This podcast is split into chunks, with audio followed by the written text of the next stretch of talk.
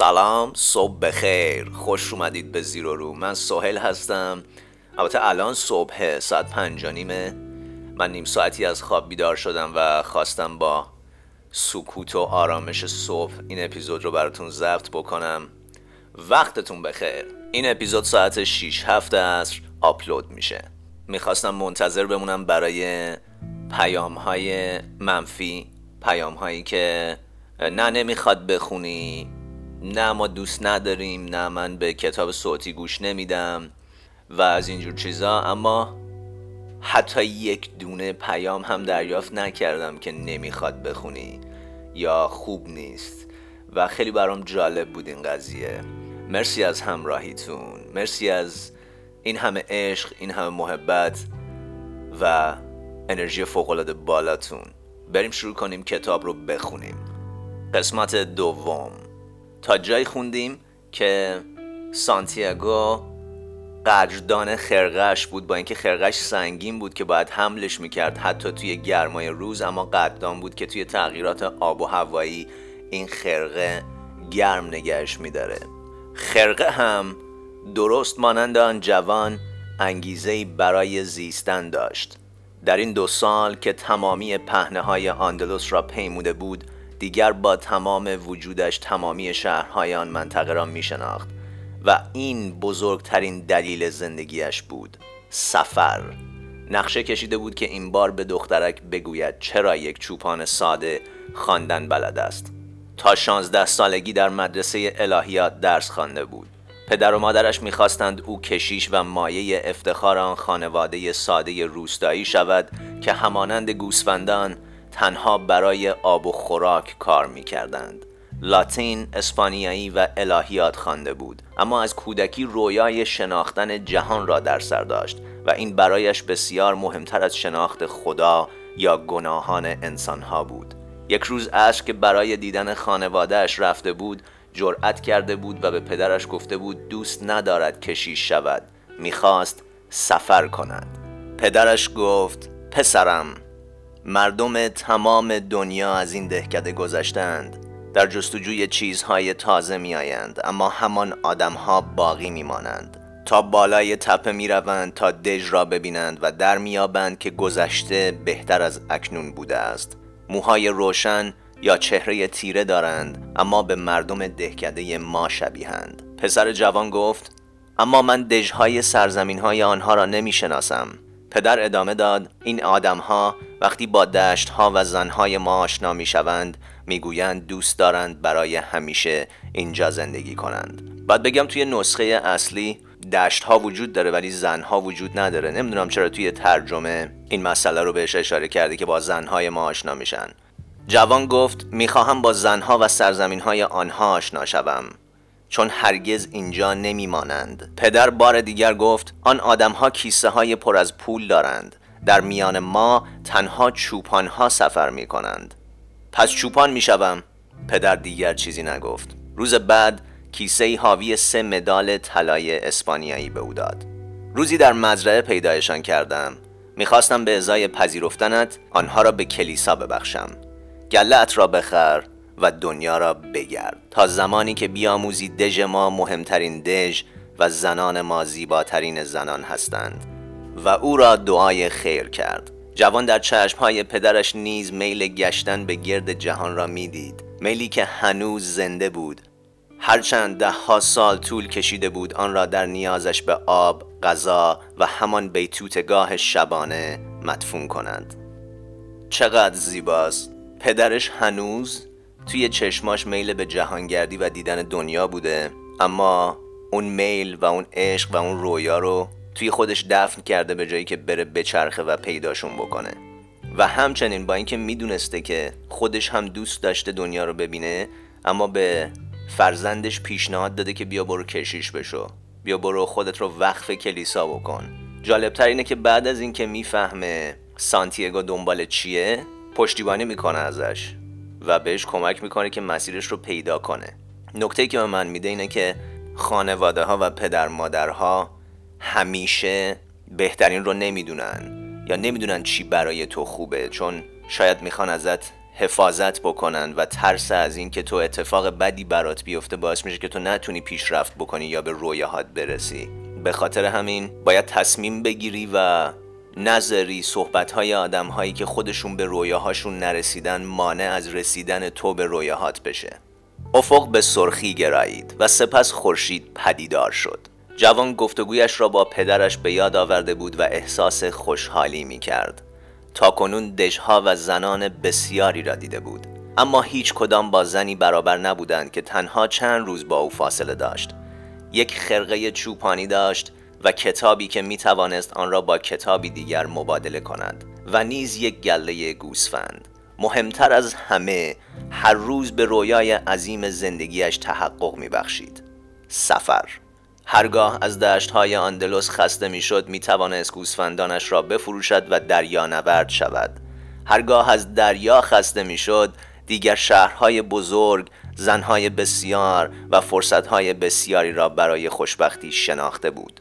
همچنان که به تولد خورشید مینگریست اندیشید نمی‌دانم چطور می‌توان خدا را در مدرسه الهیات جست.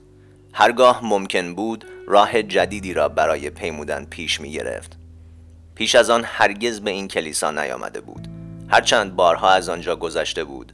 جهان پهناور و پایان ناپذیر بود و اگر میگذاشت گوسفندانش حتی برای اندک زمانی راهنماییش کنند چیزهای جالبتری را هم کشف می کرد.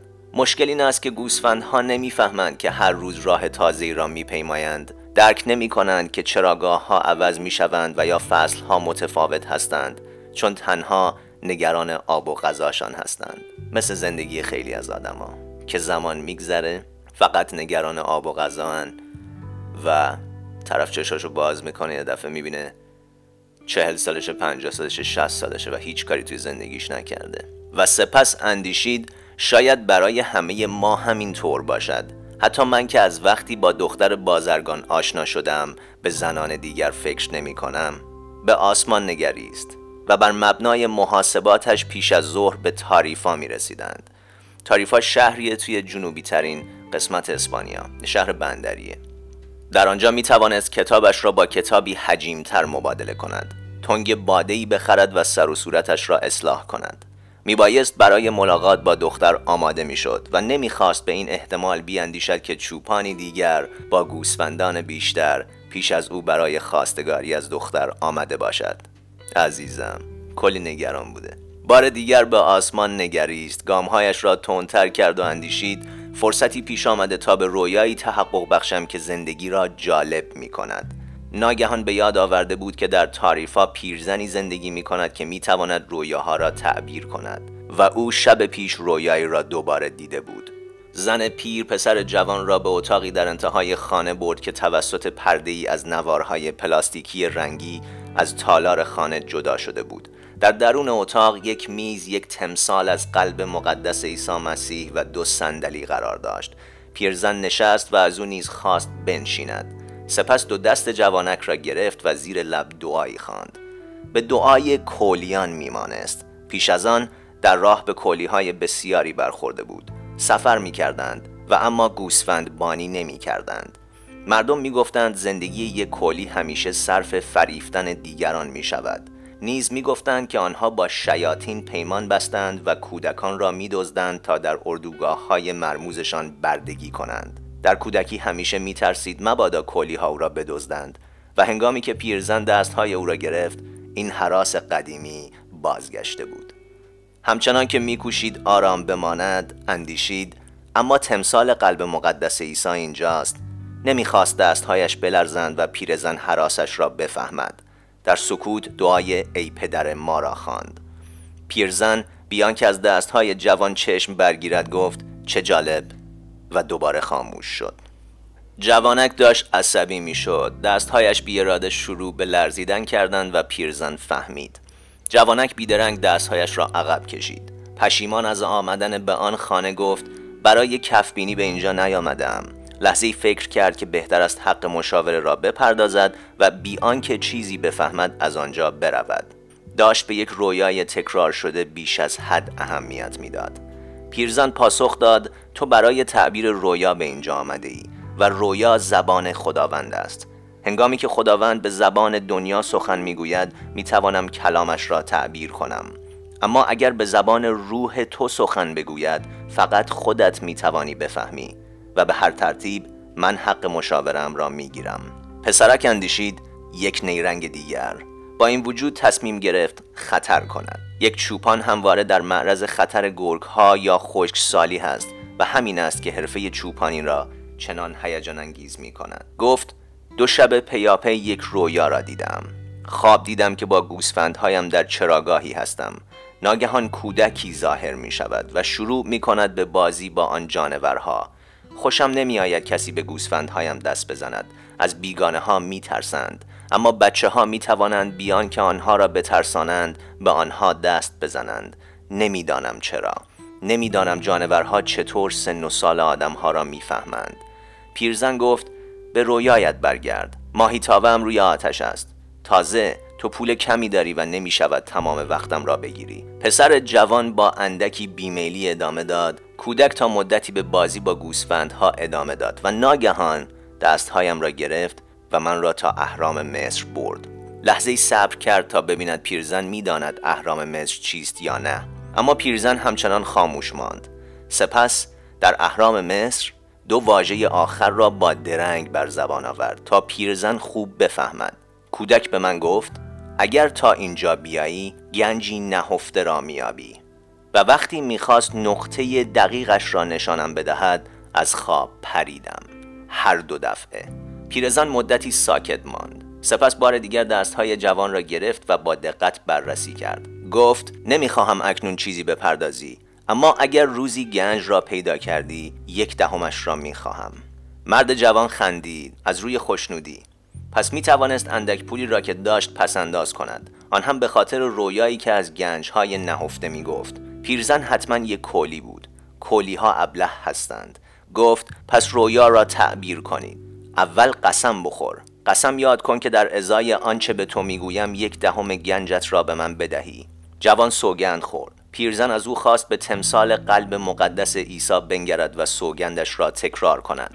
سپس گفت رویایی به زبان دنیاست. قادرم تعبیرش کنم و تعبیر بسیار دشواری است. برای همین گمان می کنم سزاوار سهم خودم از آنچه میابی باشم. تعبیرش این است. باید تا اهرام مصر بروی. هرگز صحبتی درباره اهرام نشنیدم. اما اگر کسی که آن را نشان داده کودکی بوده باشد معنایش این است که وجود دارد. در آنجا گنجی را میابی که ثروتمندت می کند جوان اول شگفت زده شد و بعد براشفت لازم نبود برای شنیدن این موضوع به جستجوی آن پیرزن براید سرانجام به یاد آورد که لازم نیست پولی بپردازد. گفت لازم نبود وقتم را فقط برای همین صرف کنم. برای همین بود که گفتم رویای دشواری است. مسائل ساده غیر عادی ترین مسائل هستند و تنها فرزانگان می توانند آنها را ببینند. حالا که من یک فرزانه نیستم باید هنرهای دیگری را بلد باشم مثلا کفبینی. و چطور باید به مصر بروم؟ من فقط رویا را تعبیر می کنم نمی‌دانم چطور باید به آنها تحقق بخشید. برای همین باید زندگیم را با آنچه دخترهایم به من می‌دهند بگذرانم. و اگر به مصر نرسم من هم به پولم نمی‌رسم. اولین بار نیست. و پیرزن دیگر چیزی نگفت. از پسر جوان خواست از آنجا برود چون تا همانجا هم خیلی وقتش را گرفته بود. مرد جوان نومیدانه آنجا را ترک کرد و تصمیم گرفت دیگر رویاها را باور نکند. به یاد آورد کارهای زیادی برای انجام دادن دارد. به فروشگاه رفت و کمی غذا خرید. کتابش را با کتاب حجیمتری عوض کرد و بر نیمکت کنار میدانی نشست تا از باده تازه‌ای که خریده بود لذت ببرد. روز گرمی بود و باده به دلیلی مرموز و غیر قابل درک می توانست بدنش را کمی خنک کند. گوسفندها کنار دروازی شهر در طویله یکی از دوستان تازهش بودند. در آن حوالی افراد بسیاری را می شناخت و برای همین بود که سفر را دوست داشت. آدم همواره دوستان تازه‌ای میافت و با این وجود مجبور نبود هر روز کنارشان بماند اگر آدم همواره همان آدمهای ثابت را ببیند و در مدرسه الهیات چنین بود احساس می کند بخشی از زندگیش را تشکیل می دهند. و از آنجا که بخشی از زندگی ما می شوند هوس می کنند زندگیمان را تغییر بدهند اگر آدم آنطور که آنها انتظار دارند عمل نکند به باد انتقادش می‌گیرند چون هر کس فکر می کند دقیقا می‌داند که ما باید چطور زندگی کنیم. بله. اما هرگز نمی‌دانند چگونه باید زندگی خودشان را بزیند. مثل زن خوابگذار که نمی‌دانست چگونه باید به رویاهایش تحقق بخشد. اون خانم کولی خودش کفبین بوده اما نمی‌دونسته چطوری به رویاهاش تحقق ببخشه. اونم گیر کرده بوده. تصمیم گرفت پیش از راندن گوسفندهایش به سوی دشت صبر کند تا خورشید کمی پایین تر بیاید. تا سه روز دیگر کنار دختر بازرگان می بود. قلبش داشته می‌زده که برسه به دختره. آغاز به خواندن کتابی کرد که از کشیش تاریفا گرفته بود. کتاب حجیمی بود که از همان صفحه اول به بازگو کردن ماجرای یک مراسم خاک سپاری می پرداخت. از آن گذشته نام شخصیت ها پیچیده بود. فکر کرد اگر روزی کتابی بنویسد کاری می کند تا شخصیت ها یکی یکی ظاهر شوند تا خواننده ها ناچار نشوند همه نام ها را به خاطر بسپرند. وقتی توانست فکرش را کمی روی خواندن متمرکز کند و دلپذیر بود چون درباره یک خاک سپاری در برف صحبت می کرد و در آن آفتاب سوزان احساس خنکای خوشایندی به او می بخشید پیرمردی کنارش نشست و شروع به صحبت کرد. پیرمرد به رهگذران اشاره کرد و گفت اینها دارند چه کار می کنند جوان به خشکی پاسخ داد کار می کنند و خواست وانمود کند غرق مطالعه است. در حقیقت داشت به چیدن پشمهای گوسفندها در برابر دختر بازرگان میاندیشید و اینکه دخترک مطمئن می‌شد که او می‌تواند کارهای جالبی انجام بدهد. این صحنه را بارها تصور کرده بود و هر بار هنگامی که شروع می کرد به توضیح دادن اینکه پشم گوسفندان را باید از عقب به جلو چید دختر شگفت زده می‌شد. همچنین میکوشید چند داستان زیبا را به یاد بیاورد تا هنگام چیدن پشم گوسفندها برایش تعریف کند. بیشترشان داستانهایی بودند که در کتابها خوانده بود اما آنها را طوری تعریف می کرد که گویی برای خودش رخ دادند. دخترک هرگز تفاوتش را نمی‌فهمید چون خواندن بلد نبود. اما پیرمرد پافشاری کرد. گفت خسته است تشنه است و جرعه ای از نوشیدنی مرد جوان خواست. جوان تنگش را به او تعارف کرد. شاید پیرمرد آرام می‌شد. اما پیرمرد می‌خواست هر طور شده حرف بزند. پرسید چه کتابی می‌خواند. جوان فکر کرد بیادبی کند و نیمکتش را تغییر دهد. اما پدرش احترام گذاردن به پیران را به او آموخته بود. بنابراین کتاب را به سوی پیرمرد دراز کرد به دو دلیل. اول آنکه نمی‌توانست عنوانش را تلفظ کند و دوم آنکه اگر پیرمرد خواندن نمی‌دانست خودش نیمکتش را عوض می کرد تا احساس حقارت نکند. پیرمرد کتاب را همچون شیعی قریب از دو طرف نگریست و گفت هم کتاب مهمی است اما خیلی خسته کننده است. جوانک شگفت زده شد. پیرمرد نیز خواندن بلد بود و پیشتر آن کتاب را هم خوانده بود. اگر آنطور که می‌گفت کتابی خسته کننده بود هنوز برای مبادله آن با کتابی دیگر فرصت داشت. پیرمرد ادامه داد این کتاب درباره چیزی صحبت می کند که تقریبا همه کتاب های دیگر از آن صحبت می کنند از ناتوانی آدم ها در انتخاب سرنوشت خیش و سرانجام کاری می کند که تمام مردم دنیا بزرگترین دروغ جهان را باور کنند. جوانک شگفت زده پرسید بزرگترین دروغ جهان چیست؟ مرد پاسخ داد این است. در لحظه مشخصی از زندگیمان اختیارمان را بر زندگی خود از دست می دهیم و از آن پس سرنوشت بر زندگی ما فرمان روا خواهد شد. این بزرگترین دروغ جهان است. جوانک گفت برای من اینطور نشده. می‌خواستند کشیش بشوم و من تصمیم گرفتم چوپان بشوم. پیرمرد گفت اینطور بهتر است چون تو سفر کردن را دوست داری. جوان اندیشید فکرم را خواند. سپس پیرمرد بیان که کمترین تمایلی به پس دادن کتاب حجیم داشته باشد آن را ورق زد. جوانک متوجه شد که جامعه غریبی پوشیده است به عرب ها میمانست و این در آن منطقه چیز نادری نبود. آفریقا فقط چند ساعت با تاریفا فاصله داشت. تنها میبایست با قایق از تنگه میگذشتند. عرب ها مشغول خرید در شهر مرتب دیده می شدند و چند بار در روز دعاهای غریبی می خواندند. پرسید شما اهل کجایید؟ مرد پاسخ داد اهل خیلی جاها. جوانک گفت هیچ کس نمی تواند اهل خیلی جاها باشد. من یک چوپانم و به جاهای بسیاری می روم. اما فقط اهل یک جا هستم. اهل شهر کوچکی در نزدیکی یک دژ قدیمی آنجا به دنیا آمدم پس می توانیم بگوییم که من در سالیم به دنیا آمدم جوان نمی‌دانست سالیم کجاست اما نمی‌خواست بپرسد تا به خاطر نادانیش احساس حقارت کند مدتی به میدان خیره ماند آدمها می آمدند و می رفتند و بسیار گرفتار می نمودند. در جستجوی یک راهنمایی پرسید وضع سالیم چطور است؟ همانطور که همیشه بود اما این راهنماییش نکرد فقط فهمید سالیم در آندلوس نیست وگرنه تا به حال نامش را شنیده بود لجاجت کرد شما در سالیم چه می کنید؟ در سالیم چه می کنم؟ پیرمرد برای نخستین بار به گونه خوشایند قاه قاه خندید خب من پادشاه سالیم هستم. جوانک اندیشید مردم حرفهای غریبی می‌زنند. گاهی بهتر است آدم مثل گوسفندها باشد که ساکتند و فقط دنبال آب و غذا هستند. و یا بهتر است مثل کتابها باشد که وقتی آدم دلش می‌خواهد گوش بدهد. داستانهای باور نکردنی برایش تعریف می‌کنند. اما وقتی با آدم ها حرف می‌زنیم چیزهایی می‌گویند که آدم نمی‌داند مکالمه را چطور ادامه دهد. پیرمرد گفت نام من ملک صدیق است. چند گوسفند داری؟ جوان پاسخ داد به اندازه کافی. پیرمرد دیگر داشت زیادی در زندگی او کنج کاوی می کرد پس دچار مشکلی هستیم.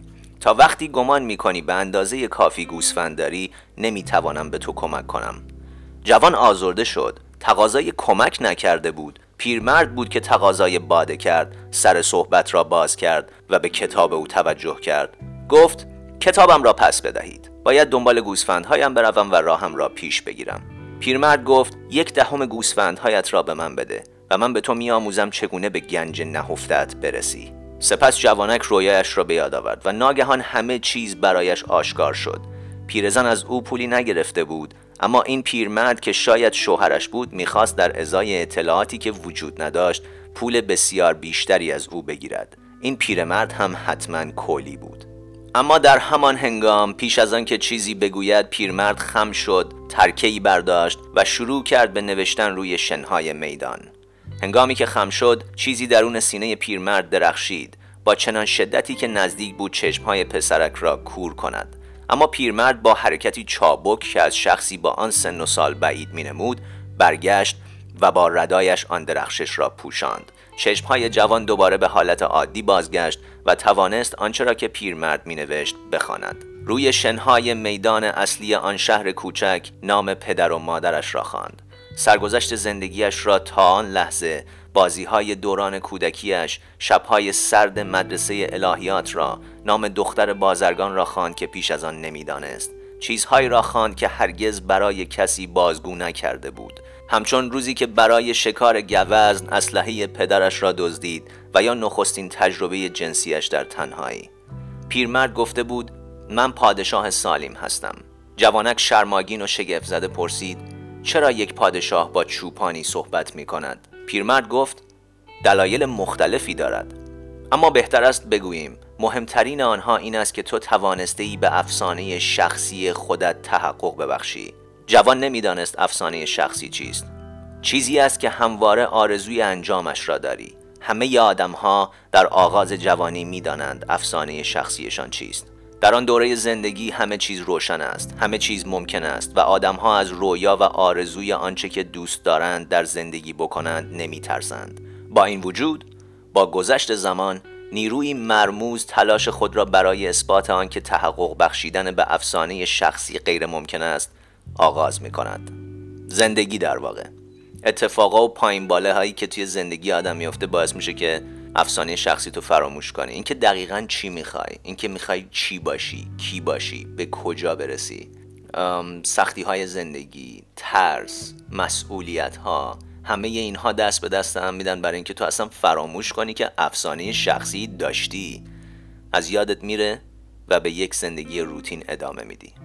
آنچه پیرمرد می‌گفت برای جوانک چندان معنایی نداشت اما می‌خواست بداند نیروهای مرموز چه هستند. دهان دختر بازرگان از شنیدنش باز میماند. پیرمرد گفت نیروهایی هستند که ویرانگر می نمایند اما در حقیقت چگونگی تحقق بخشیدن به افسانه شخصیمان را به ما می آموزند نیروهایی هستند که روح و اراده ما را آماده می کنند چون در این سیاره یک حقیقت بزرگ وجود دارد.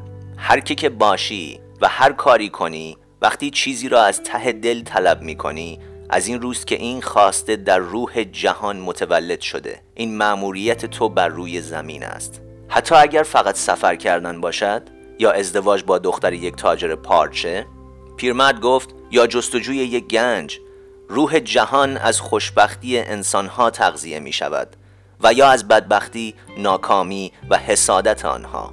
تحقق بخشیدن به افسانه شخصی یگان وظیفه آدمیان است. همه چیز تنها یک چیز است و هنگامی که آرزوی چیزی را داری سراسر کیهان همدست می شود تا بتوانی این آرزو را تحقق بخشی. اینم از اپیزود دو از کتاب کیمیاگر به نظر من صحبت های سانتیاگو با ملک صدیق یکی از هایلایت های کتاب کیمیاگره و بی نظیره ادامهش رو توی اپیزود بعدی براتون می‌خونم. روز عالی داشته باشید. مرسی از همراهیتون. به رویاهای شخصیتون فکر کنید. روز خوش. دوستتون دارم. فعلا.